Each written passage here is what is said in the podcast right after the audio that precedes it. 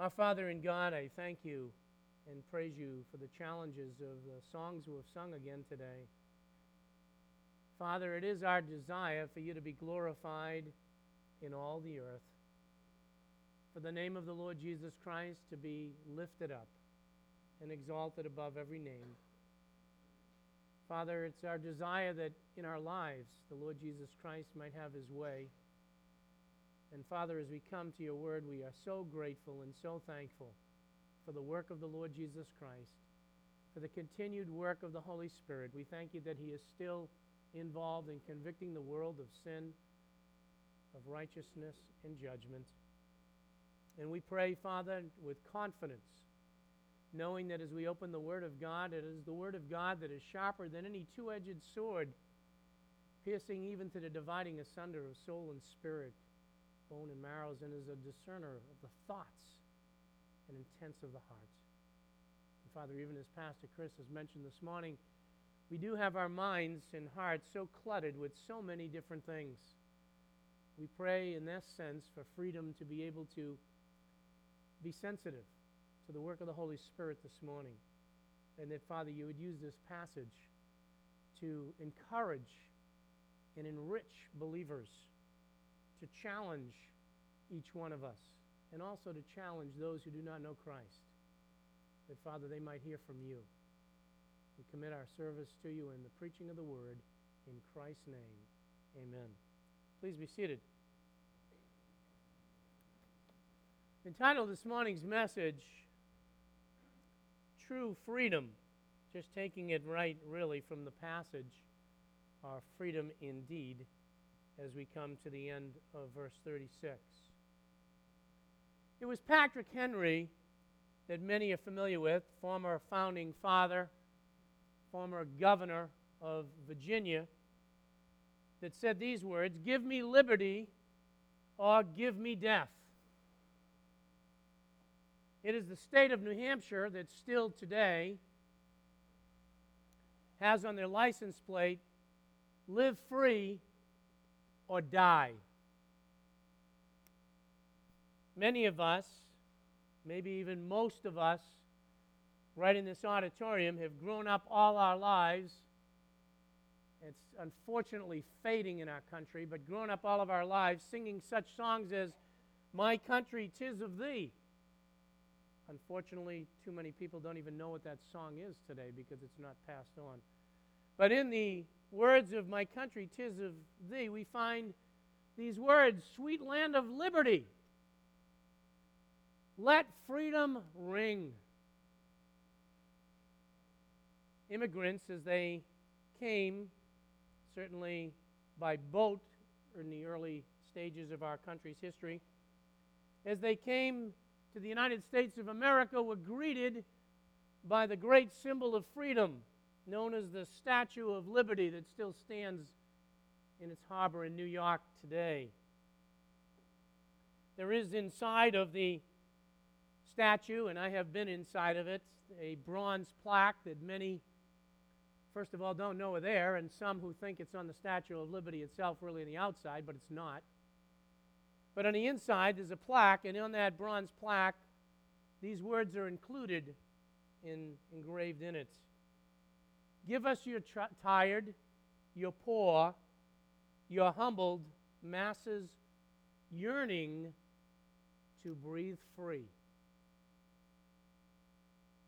There have been, over the course of history, what are known as landlords, and there has been a cry in many a country for freedom. The concept of freedom is something that most people, young or old, including today's generations, desire. Many, by God's grace and absolutely for your benefit and my benefit, many have given their lives for the cause of freedom so that you and I could enjoy the freedoms that we have. And that is why, by God's grace, we will continue to pray for our military. There was a tremendous cost for the freedoms that you and I enjoy. And there are still many today who would die in order to retain and to continue those freedoms. Freedom is a valuable, precious privilege. It is a privilege that many Americans, in fact, I don't think I would be out of line to say most Americans take for granted. And I will even go so far, sad to say, that I believe many Christians or professing Christians also take for granted. We need to realize right at the outset of this message, and I think it's relevant in order to understand, or I wouldn't take the time to do it, relevant to our text, we need to understand that there are different, first of all, types of freedom. I don't think you'll be surprised by that as I mention them. But there is such things as I've been talking about national freedom. There is such things as religious freedom, that which, by the way, our founding fathers and the pilgrims, the, the story we like to tell, and we have all of this benefit in our backyard in the state of Massachusetts and so forth, but in which they came over here in the pursuit of religious freedom. The ability, that is, to worship and practice in accordance with one's beliefs. There is freedom of speech that some countries don't enjoy, that we do. There is the physical aspect of freedom, for example, and you ought to praise God if you have that, whereby you are unrestrained from illness and able to go about with freedom physically. There is economic freedom that I think we would all like to have, and that is where we do not owe anybody anything. We have no bills and no debts and uh, so forth and so on. And we could go on and on with a list, but to point out that there are different types of freedom that exist. I also want to point out early on that frequently the freedom that we say we want or we think that is best for us may not indeed be best for us and be good for us at all. For example, if we're thinking in terms of total freedom, and I'll mention a couple of quick definitions in just a moment, but if we're thinking of total freedom, in the sense that we can do anything we want, we might find out that that's really not good because that means that anybody has the freedom to kill anybody they want. I don't think we really want that freedom. Would you want that freedom for somebody to come in here and they've got the ability, without consequence, of just killing you right now? We wouldn't want that. Do we really want total freedom on the highways to do anything we want? Sometimes when we're behind the wheel, we think we do until a pole comes in the way. We wouldn't want that. We say we want freedom, but to have freedom on the highways where there's no regulation for speed limits and there's no consequences and so forth and so on, we really don't want that, and it's not the best for society. To try to illustrate that a little bit, you can request total freedom, but if you happen to have the privilege of landing on the moon, which none of us, I think, have, that's why I tried to choose that one I don't think there's anybody that would want to say, I am free, and he takes off his mask and takes off his suit, and I don't need anything. Immediate death would then set in. We, not, we wouldn't want that. Oh, yeah, you've got total freedom, but if there weren't some laws and regulations, and I'm just trying to put it in perspective for you, we wouldn't want total freedom to say, well, I've got all the freedom in the world, and you know what? I'm going to go down to Salisbury Beach this afternoon, and I heard the tide is an exceptional tide. It's going to go way out, and it's going to be out there for 12 hours, and I get this building crew, and we're going to build this enormous, gorgeous, multi million dollar home on the sand while the tide's out. Because I get the freedom to do that. You do. But I don't think you really want that because in about six hours when that tide comes in, you're not going to have anything. But maybe better to illustrate it, fish may want total freedom, but if you take a fish out of water, it won't live too long and the freedom that it might think that it wants might not be the best for it. Hopefully, I've at least tried to illustrate a couple of things to you. So there's different types of freedom that we're talking about, and we need to understand really what is it that we want and so forth. Total freedom, the concept of uh, being absent from any constraint, being absent from any subordination. And most young people think that that's what they really want. And so do most Americans think that that's what we really want. And I have to say this so do most Christians think that that's what we really have or we really want. Where there's absolutely no uh, constraint, no one that we're involved in with servitude toward in any form. I think you realize that that's anarchy. That's basically what that is. We talk about the capacity to determine our own choices as being freedom and so forth, and exercise our own free will, and that's good. But really, I think when we talk freedom, in most cases, we realize, and again, it'll come back to the passage, that we're not talking total anarchy. That's not the best freedom for us, and that's not really what freedom is all about anyway. Freedom usually is best when it's related to circumstances. And let me try to illustrate that maybe in a poor way, but we'll try. That we have freedom, but we're, eh, we're restricted in some ways. And I've actually done that by mentioning such things as driving and so forth, the laws of the land, even for building. But if somebody happened to be uh, locked up into a mansion and uh, they were restricted in that mansion, they couldn't leave that they might be given all kinds of freedom. They can roam around in that building. They can go in any room they want. They can do anything they want within the building. They have the freedom to sleep. They have the freedom to eat. They have the freedom to take showers. They have all of that freedom.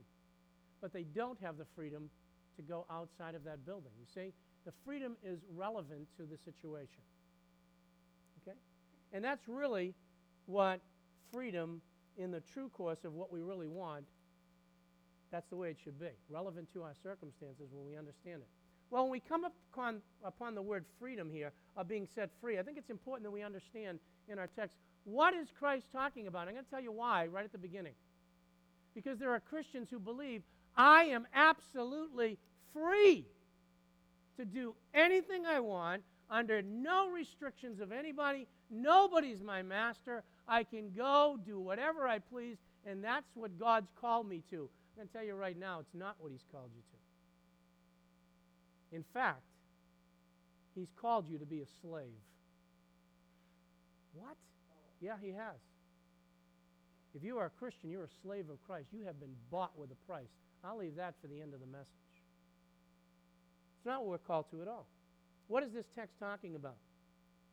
This text is talking about something that we really need to understand. Total unrestricted freedom? No.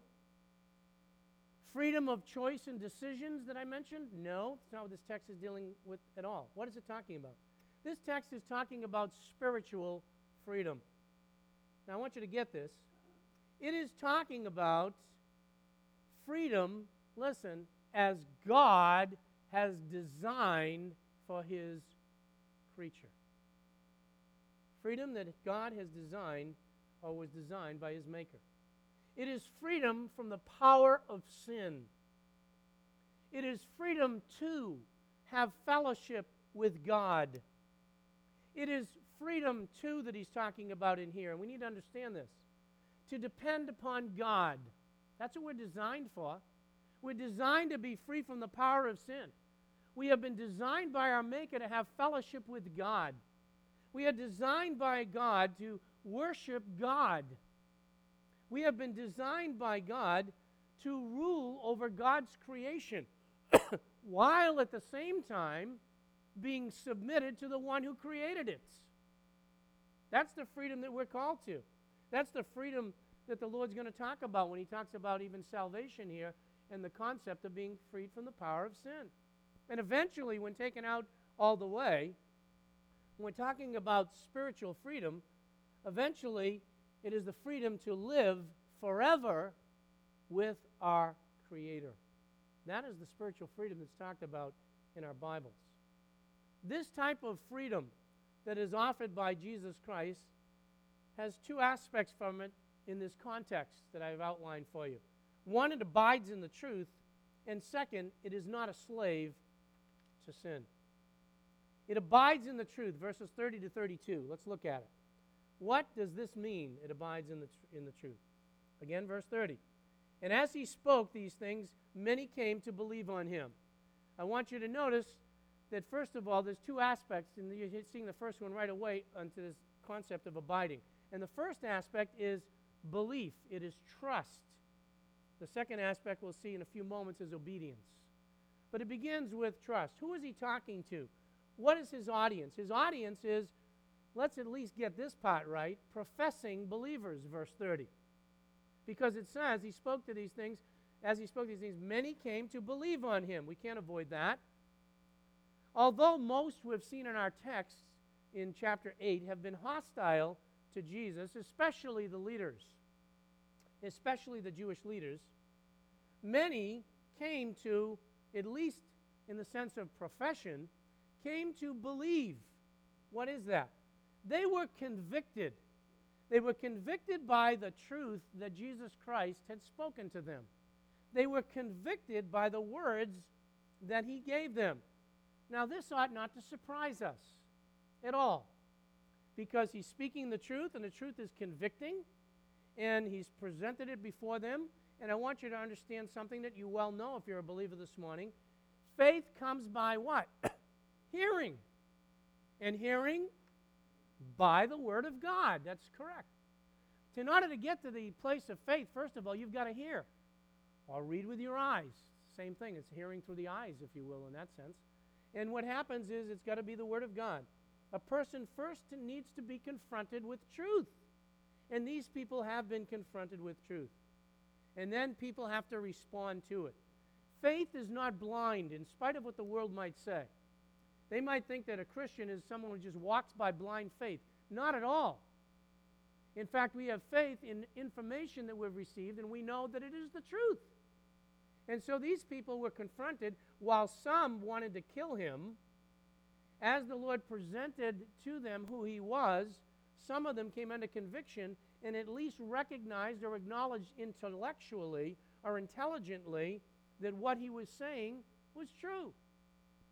A person must hear the gospel. A person must be presented with the truth in order to get saved. They must know that Jesus Christ came and why he came. And when heard, it will go through the process of performing its work. Now, I'm not here to talk about the sower and the seeds in depth, but I think some of you are familiar with that. As the word of God goes forth, some of it will go on a stony ground, some of it will go on good ground, some of it bad ground, as you know. But it does have to fall on different types of soil. There is a danger, though. And the danger is sometimes when we see this initial, they came to believe, we might react wrongly to it, and there's a big danger. Why? Because man's emotions are sometimes convicted by the moment, but there's no real depth to it. And while a profession may be made, it may not be real. I want you to notice something right away. Because this, I want to say it right away, this is something that you don't find in evangelism today. You find just the opposite. The Lord Jesus Christ has recorded in his word in verse 30 that many believed on him. You would have thought that before you get to verse 31, the banners would have come out, the balloons would have been blown up, there would have been partying going on, and tremendous celebration. And certainly, he might have had a record of how many came to profess faith in him. But he doesn't do that. Jesus was not impressed with numbers professing Christendom in today's evangelical circles, that's their emphasis. Numbers, numbers, many, many, many. And by the way, I'll bring it back into the message now. There are moments in which God is already working and the soil is right, and people do get saved on the spot. Don't misunderstand me. God does that. And He can, as He's prepared the heart and the Word of God is given, you can have someone who quickly will come and trust in Christ when they hear it. God prepared my heart. I remember the night I got saved. God prepared my heart, and I was in that Bible study, and I went home to say the sinner's prayer. I was saved right in that room now as I look back on it. God's word had convicted me, and I knew that I needed Christ as Savior.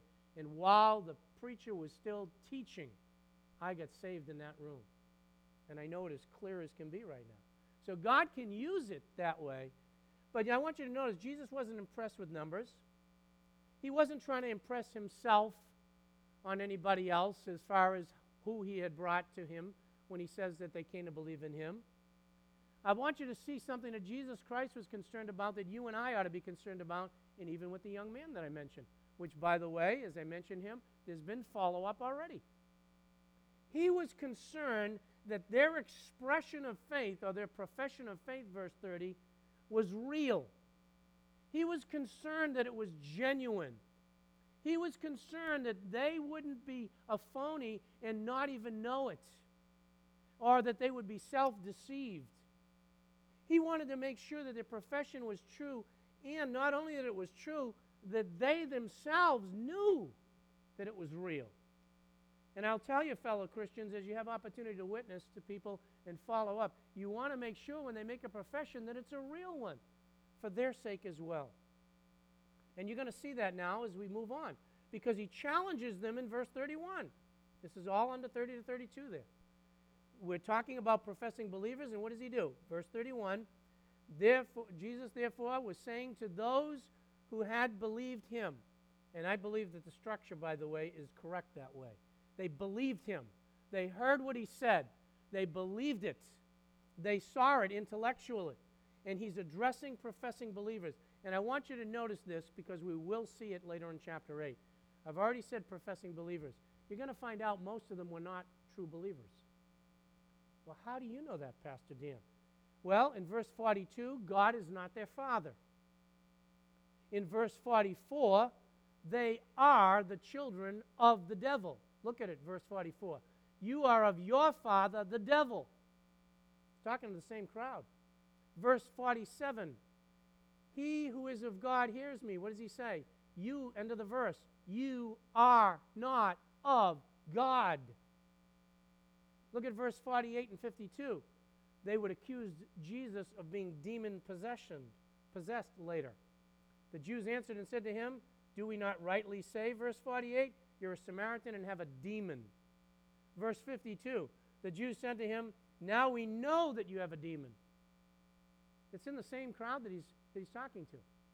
And what I'm trying to point out to you, we need to be very careful. Just because someone makes a profession of faith, not, we shouldn't start writing down a bunch of numbers. Our heart should go out to make sure that they really do trust Christ and that they know that they've really trusted Christ. Because the Lord's challenging them himself. Remember, chapter 6, verse 66? Go back there for a second. This was people that said they were disciples of the Lord. Remember verse 66 of chapter 6. It's important that you see it. As a result of this, many of what his disciples withdrew and were not walking with him anymore. Profession is not the end of it. I said at the coffee time this morning, I went into the kitchen the, very graciously, and I appreciate it as being a servant. The people in the kitchen usually have a juice set aside for me so that as I'm greeting people, I do get a chance to get something. And I went in there talking very briefly with a couple of people, and I mentioned if you, because a comment that was made, if you listen to the world today, basically most of the world has been saved. It's not true. It's not true at all. So be careful. He's addressing professing believers. We see that clearly. At this point, they had at least, according to verse 30 and 31, consented intellectually. To what? That Jesus was the Messiah. Have you ever heard people say, I believe that Jesus came? I believe that Jesus uh, died on the cross. I believe that he rose from the dead. That doesn't make him a saved person. I believe those things before I was saved. I believe Jesus came. I believe he died on the cross. I believe he rose again. That's good. That's intellectual information. I believe he said who he was. That's what you have here so far. But the second part of the challenge, this abiding in Christ, is brought out very clearly. Watch verse 31. Conditional. If you abide in my word, then you are truly disciples of mine. Did you catch that? He says the test of whether a person's genuine. It's good to start with belief. You've got to believe in information, you've got to believe in facts. But the true test is abiding. You must. He didn't say you may abide, but the idea is that you will continue to abide. True disciples, that word are there, it's a present situation. They will continue to abide. They will continue, they'll remain. This word abide can remain, uh, remain, to dwell in, to be steadfast, or the word that sometimes we don't like, obey. That's where we get our song from. True profession of faith, one that's real, trusts. But he also does the second thing he obeys. He obeys in his word. This is dealing with the perseverance of the saints. Someone who is a true believer, someone who has genuinely trusted in Christ, doesn't just make a profession of faith and then you never see them again. He doesn't just make a profession of faith and then Christ has no part in his life. That's not a true believer, I'm telling you now. That's not a true believer. A true believer, he trusts, but he continues. He abides. He remains in Christ. He stays in the Word of God. He keeps on obeying. He keeps believing Christ. And you know why? I'll mention it again for the second time. We'll come back to it at the end of the message again a third time. When you've trusted in Christ, you're free, yes, from the power of sin, as we'll see in a moment. But you are still been bought. You're owned by Christ. You are not your own. You are a slave to Christ. You belong to Him. And too many Christians don't have that concept. The concept is, I've been freed because I got a ticket to heaven. Jesus Christ is not a genie in a lamp. Christians have that concept. I've been saved, and now when I have to pray, I rub the lamp and He's supposed to respond for me. That's not the case at all. Oh, you know, now I've made Jesus my personal Savior. Really? And by the way, that term's not even in Scripture. Did you know that? It is correct, the concept's correct that I've trusted in Christ personally. Yes, but the idea is He bought me, He saved me, I belong to Him. And so I abide in Him and I obey. One of the evidences that we have, and one of the evidence that He wanted them to see, was if you continue. What does it mean to continue? It means to obey. Turn with me to 1 John chapter 2. I want you to see this. It's so important. 1 John chapter 2. This is a test for you that are sitting in the pew right now as to whether or not you're genuine. 1 Peter chapter 2 verses 4 through 6. The one who says I have come to know him. That's a profession of faith. And I'm going to tell you, Pulpits are not teaching this. I am frightened for people that are just looking for quick professions of faith and numbers. When Jesus Christ himself, he wanted to see people genuinely come to him, but he wanted to be assured that they were real. Watch. Verse 4. The one who says, I have come to know him, and does not keep his commands, commandments, watch how bold the Lord Jesus Christ is is a liar, and the truth is not in him. But whoever keeps his word, that's abiding, that's continuing. In him, the love of God has truly been perfected. By this, watch this, by this we know that we are in him. The one who says he abides in him ought himself to walk in the same manner as he walked. If you are a true believer, you will abide in him. You will remain in him. You will remain in his word. That is what Jesus taught, including in salvation. Go to chapter 3, same book. Chapter 3, look at verse 24 first. 24. The one who keeps his commands abides in him. That's obedience. If you think that Christ called you to give you a ticket to heaven, and you made a profession of faith, and now you have no one controlling your life, you're free to do whatever you want, you have no concept of, of what spirituality is or what salvation is. This was tremendous cost to Christ. God sent his only begotten Son because he loved us. He died on the cross. He paid the penalty and price for sin. He's drawn you to himself to come to believe on him. Why? so that you can go do anything you want. That's what Romans 6 is all about. You can't just go anywhere you want and do anything you want and have no restraint on you. That's not true freedom. That's not true spiritual freedom. That's the evidence of lack of salvation. The evidence of real salvation is you abide in Him, you obey what He said, you know that you belong to Christ, and you continue on because you abide and He's the one leading. Look at verse 24 again. And we know by this that He abides in us by the Spirit whom He has given to us. Look at verse 6, same chapter, chapter 3. Just another verse. There's many other verses I could look at. No one who abides in Him sins. That is, continuously goes on sinning and sinning and sinning, and that's what it means. No one who sins has, been, has seen him or what knows him. It's not talking about falling into sin here. It's talking about the pattern of the lifestyle. We're going to see in a minute. The pattern of the lifestyle of the unbeliever is sin. When you've got someone that says they profess faith in Christ and their pattern of life is sin, you can chalk it up. They don't know Christ. And if that's you, you don't know him. Get back down on your knees. That's what the Lord Jesus Christ is confronting. Who is he confronting? Those who believed in him, verse 30. Those who made a profession of faith. He wasn't dealing with the ones who were trying to arrest him. He wasn't dealing with the ones who were trying to seize him and put him in prison and kill him. He was dealing with the ones who said, I trust you. And his comment was, If you continue in my word, then is the evidence you are my disciples indeed. One more passage. I got some other verses, but let's just go to Colossians chapter 1. I want you to see this concept of a conditional clause is not unusual. Colossians chapter 1, verse 23.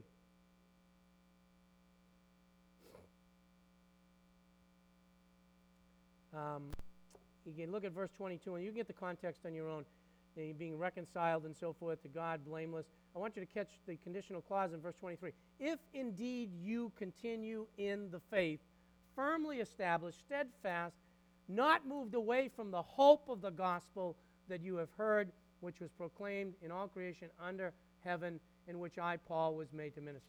And his whole point is what's the evidence that you belong to him? If you continue in the gospel that you said you started with. The evidence of salvation is abiding, continuing in Him. What are the results? Go back to John chapter 8. He says to those who profess in Him, Yes, that's one. Step number one, believe. Step number two is you continue, you abide. And if you do, verse 32, then you notice this the results are you shall know the truth, and the truth shall make you free. By abiding in the Word of God, by being in the Word of God, we will know the truth, first of all, about who Jesus Christ is. If you remember what I said last week, there are a lot of people who name the name of Jesus Christ, but they don't know who He is. Jesus Christ has been making very clear to them that He is the Messiah, that He is God, that He is the only way. In fact, that's what we'll learn in chapter 14, and I think there's reference to it here, really because you will know the truth. Who's that? Jesus Christ. Jesus Christ says, I am the way, the truth, and the life. No man cometh unto the Father but by me. In knowing what the Lord Jesus Christ has taught you, will come to know him. And salvation is knowing God, it's having fellowship with him. Even I have oftentimes used this text too much to refer to knowing the truth as opposed to error. And that is, that is true. You will know the doctrine in relationship to what is truth and what is error, but it's really in relationship to really knowing God and knowing what it is to be free from sin, as we're going to see in just a moment. You'll be made free. Now, how can you be made free? That's what he says in verse 32. You can't be made free unless you are in bondage, right? And he wants them to see that. Why? Because I want you to know this. First of all, an unbeliever, a person who has not yet come to Christ. If you're sitting here in church and this is new to you this morning. Praise the Lord. I hope you come to understand the truth. But there are many people going around in the world that don't understand. They think they know God. They'd like to know God. They think religion will help. They think their good works will help. They really don't understand. And they have no idea that, first of all, they're dead. And secondly, they're a slave to sin. That's exactly what you have in the text. What do you mean? There are many that don't know it true believer will be given true freedom in Christ and freedom from sin. And that's the second aspect. If you've been given freedom, you're free in that you know Christ, you have the freedom to worship Him, you are also freed from the slavery of sin. Verses 33 to 36. First of all, notice the reality of the unbeliever's position. Verse 33. Jesus answered him, I'm sorry, they answered him, We are Abraham's seed, offering, offspring, and have never been enslaved to anyone. How is it that you say to us, You shall become free? They were unaware of it. That's a tragedy. That's a normal condition. Those who don't know Christ don't know that they're lost. They're hoping they'll get to heaven. But if you put them on the spot, do they in their heart know for sure that they'll be with Christ forever? They don't. Are they afraid of death? They are inside. That's an evidence that you're in this condition, unaware of the reality of being a bondage to sin. It's self deception. In this particular case, they thought because they had the right national connections. Abraham. They thought because they were Jews, religious. Listen, there is no national connection. There is no religious connection by way of Jew, Gentile, anything like that that's going to get you to heaven. No church. Roman Catholic Church, Jewish denomination, this church, no church gets you to heaven. No church puts you in a right relationship with God. It's the work of Jesus Christ. They were unaware of it. They thought they were okay because of the connection to Abraham. And they said, We're free. They thought they were. They had equated, and this is important, national freedom. This is why I took the time. National freedom to spiritual freedom. They had equated religious freedom to true spiritual freedom, and they were wrong. Only Christ can offer true spiritual freedom. They were under bondage. Turn with me to Romans chapter 6. Keep your finger here. Go to Romans chapter 6. It was our responsive reading.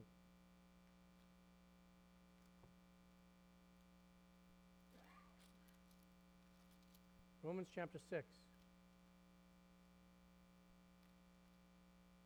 Down to verse 16. Do you not know that when you present yourself to someone as slaves for obedience, you are slaves to the one you obey? We say, Of course you do. Right. Now watch. Either of sin resulting in death or obedience resulting in righteousness. That's what it talked about in here. And I'll deal with that passage again in a moment. But if you go back now to John chapter 8, you see that the Lord Jesus Christ says to them in verse 34 Truly, truly, I say to you, everyone who commits sin is a slave of sin. They didn't see it that way. They didn't see themselves as being a slave of sin. What's he dealing with? The concept that their life was basically ruled by sin. The unbeliever, the person who has not yet come to Christ, even if they profess faith, but if the life is ruled by sin, they are a slave to that sin. Their life is under the bondage of sin, it's governed by that sin. Their thinking, their motivation is basically sin oriented. Now, don't misunderstand the scriptures on myself. That doesn't mean that the unsaved cannot do good things. Often we, we, we confuse that as Christians. Good works do not save anybody, but the Lord doesn't say, in fact, He even uses the illustration, Jesus Christ Himself, that we know how to give good gifts unto our family.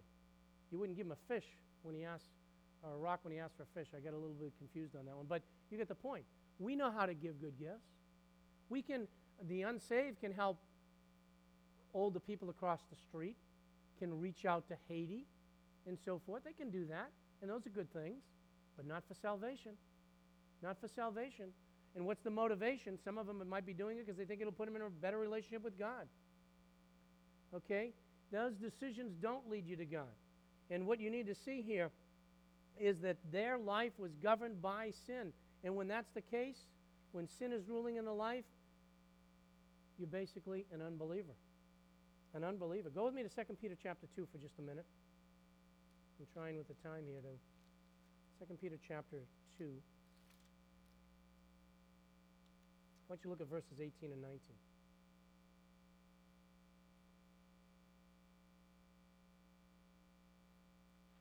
This is what the world offers to the unbeliever. Verse 18 For speaking out arrogant words, vainly enticed by flesh, fleshly desires, by sensuality, those who barely escape from the ones who live in error. Now, watch this. Promising, it's dealing with false teachers promising them freedom. People want freedom. And the unsaved gets promised freedom while they themselves are slaves of corruption. For by what man, man is overcome, by this he is enslaved. Let me try to get really down to the nitty gritty and practical. The world offers freedom to the unbeliever, they think. Freedom to do anything they want. Oh, just enjoy the lifestyle of Hollywood. Just in, you know, don't worry about alcohol or what you consume. And everybody thinks it's a freedom that they have. When in reality, they get involved in drugs, alcohol, sensuality, and you just look around at the consequences that come from that in our world today. They're bound by it. They think it's freedom and it's going to be a great lifestyle. And you look at the lives and the tragedy that happens and the lack of satisfaction for all those things that are pursued. That's not freedom. They think it is. The life of the unsaved goes down that pathway. The reality of the unbelievers go back to John chapter 8. The reality is their life is committed to sin. It's what rules their life. In verse 35, all I want you to get out of this is it's temporal. It's temporal. That's what he means. And the slave does not remain in the house forever. What does that mean? You can understand that. Eventually they die, or they could have been sold. They could be killed. They could have been dismissed from their services. That's not their permanent place. However, when it's dealing with the Lord Jesus Christ, notice this the Son does remain forever. That which he was offering was true eternal life. That which he was offering was permanent. We've already seen, go back to chapter 8, verses 21 and 22. What awaits the unsaved? Remember this last week a couple of weeks ago? They will die in their sin, verse 21. Verse 22, the end of the verse. Where I am going, you cannot come. The unbeliever can't go there. They might profess to know God, but if they don't abide in Him, and that's true with you and me, abiding in Him. True deliverance comes from the Lord Jesus Christ, and that's what verse 36 summarizes it with. If therefore the Son of Man, or the Son, shall make you free, you shall be free indeed.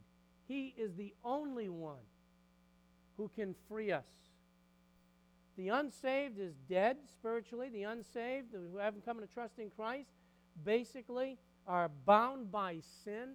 It's the controlling factor in their life. And the only one that can free them, that was your whole responsive reading. You will either yield your instruments, your eyes, your mouth, your ears, where you go with your feet, the things that you do, what you think inside, you will either yield that to God or you will yield it as instruments of sin instruments of sin.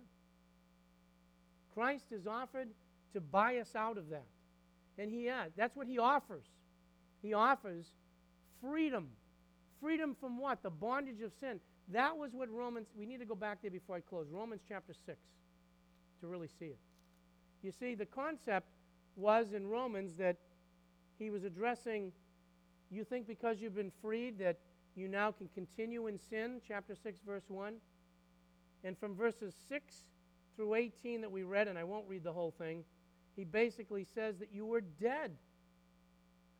But now you're alive. Look at verse 10. For the death that he died, that is Christ, he died for sin once for all. But the life that he lives, he lives to God. That's continuing on. Verse 8 If we had died with Christ, we believe that we shall also live with him, right? He raised him from the dead. Now watch verse 9. Death no longer is master over him. And when you read it out in the passage, sin is no longer the master of the believer. He is free to worship God. He is free to have fellowship with the one true God. Sin no longer has power over my life. I've been taken out of that imprisonment. That's why I don't go back there. But don't think, as I close, fellow Christian, for one moment that you're not a slave. Freedom is not the total freedom to do whatever you want. If you were to look through the New Testament, you'd find out that Paul would always open his epistles, or usually, I should say, open his epistles with this statement Paul, the bond slave of Jesus Christ. He was free, freed from the power of sin. He was freed in that he did have his wages of sin forgiven by the work of the Lord Jesus Christ. But he had been bought with a price, and so have you, and so have I. And probably to best see that, let's go to 1 Corinthians chapter 7. I want you to just see these three verses. 1 Corinthians chapter 7. So, what has Christ freed us from? The penalty of hell? Yes. True. Life with God? Yes, when I've trusted in Him. But while He's freed us from that, He's bought us. We are owned by Jesus Christ. We belong to Him. We are not our own. In 1 Corinthians chapter 7, just verses 21 to 23. Notice this. Let each man remain in the condition in which he is called. This is dealing with the bond and the slave, but I want you to see this. Were you called while a slave? Don't worry about it. But if you are able to become free, dealing with slavery there, that's fine. Verse 22. He who was called in the Lord while a slave is the Lord's free man. Likewise, he who was called while a free man is Christ's what? Slave. And he was dealing with the relationship of this. It didn't matter whether you were literally a slave or literally a free man in the Roman time. If you've come to Christ, you belong to him. Why? Verse 23 You were bought with a price. Do not become the slaves of men. We're not to go back to that. We're not to become the slaves of what? Man's thinking. And so in John chapter 8, what are we dealing with? Christ is dealing with true freedom. And the true freedom that's only found, that is found, can only be found in Christ. True spiritual freedom, freedom for eternal life, freedom from the power of sin, it's found in Jesus Christ, who is the way, the truth, and the life. And a true disciple is one that believes these things and then continues in them. Are you a true Christian? Am I a true Christian? If you've believed in the things of Christ and you continue in the things of Christ, then you are. Now you know why you hear me from the pulpit say, I don't understand how someone can say they profess in Christ. And you know this, Fellowship Bible Church, we're not concerned with numbers. I'm not concerned with saying in the year 2010 we had 2010 saved. If we do, it's only to God's grace and love. I hope there's 4,010 saved. But let Him keep the statistics. The point is, when we come to Christ and trust in Him for salvation, yeah, we have, we belong to Him, but I don't know how you can say, I'm going back to my old life. Or sin rules in their life. Or I don't need to read the Word of God. Or I don't need to be with Christians. That's dangerous stuff. In fact, it's more of an evidence that you're still living like the way of the world. Just this past week in a staff meeting, we were talking, and it actually happened before that. But I heard of someone that made a profession of faith in Christ, and you know what they did? They were going back to Roman Catholicism. My friend, you can't come to Christ and understand the doctrines of Christ and go back to a works system and be saved. You can't do it. In case you don't think it's true, we've had a, people in this church, one particular person that left, was under the teaching in North Andover, and they left and went back to Mormonism. That person's not a believer. You say, who are you to judge that? On the authority of God's word. If you come to Christ, you continue on in the things of Christ. There are babies in the nursery that are crying for their mothers, and the mothers can't wait to get to them. Really? Yeah. You know why? Because they're alive. When you're alive in Christ, you continue. You need the Lord's guidance. You recognize that He's your master, and you follow Him if you haven't come to Christ. The Lord Jesus Christ challenged these that professed faith in him, but he challenged them because he wanted them to realize that he is the way, the truth, and the life. If you haven't come to Christ, you can't save yourself. You can't get away from that bondage of sin on your own. You can't get away from the power of sin controlling your life. It's natural for you to want to do the things that the world does. It's natural for you to get involved in the things that they get involved in. The only thing that can take you out of that slavery is the work of the Lord Jesus Christ, who paid the pet penalty and debt for sin. That's why he came. He died. He satisfied the righteousness of God. The debt is paid, and you can have freedom indeed by coming to believe on the Lord Jesus Christ, who is the Son of God, who has saved us from our sin. Trust in him today, and you will be saved. Let's pray. Our Father in God, as we talk about freedom, something that we in the United States of America enjoy so much of, we're thankful for that. But above all that, I thank you for the freedom spiritually that is offered in Jesus Christ. The freedom from the bondage and the penalty of sin. The Lord Jesus Christ even challenging those who had intellectually believed on him to realize that if they're truly a believer, they would continue. And I pray, Father, you'd use that even to challenge the people in this room. Father, help us to see the perseverance of the saints. The abiding in Christ is so essential as the evidence of us knowing you and belonging to you. Help us to just rejoice that you call us friend. The scriptures are clear on that. But Father, we are also owned by the Lord Jesus Christ. Help us to see that we are to go to you for our orders and that we're to trust and obey every day. Those who have not yet come to Christ, open up their understanding. Help them to come out of that bondage of sin, to trust in Jesus Christ, who came to die on the cross, to satisfy your righteousness. And we pray that they might trust in him today, while they have today. And we ask these things in Christ's name. Amen.